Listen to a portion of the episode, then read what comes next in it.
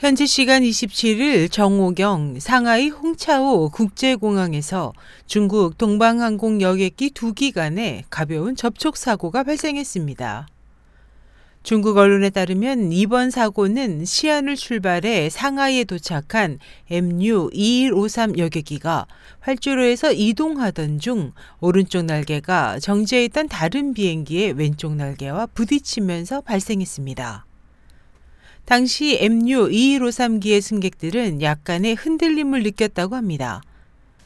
사고 발생 후 항공사 측은 이 두 기의 승객들을 모두 하차시켰지만 공항 업무에 지장은 없었던 것으로 알려졌습니다.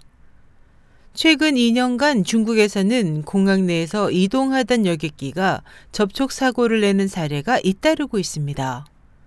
지난 2014년 11월 11일에는 항저우 바유인 국제공항에서 활주 중이던 중국 남방항공 소속 여객기가 활주로 선을 넘어 정지해 있던 동방항공 소속 여객기와 접촉했고 이 과정에서 남방항공기의 왼쪽 날개가 접혀 동방항공기의 기체에 구멍이 뚫리는 사고가 일어났습니다.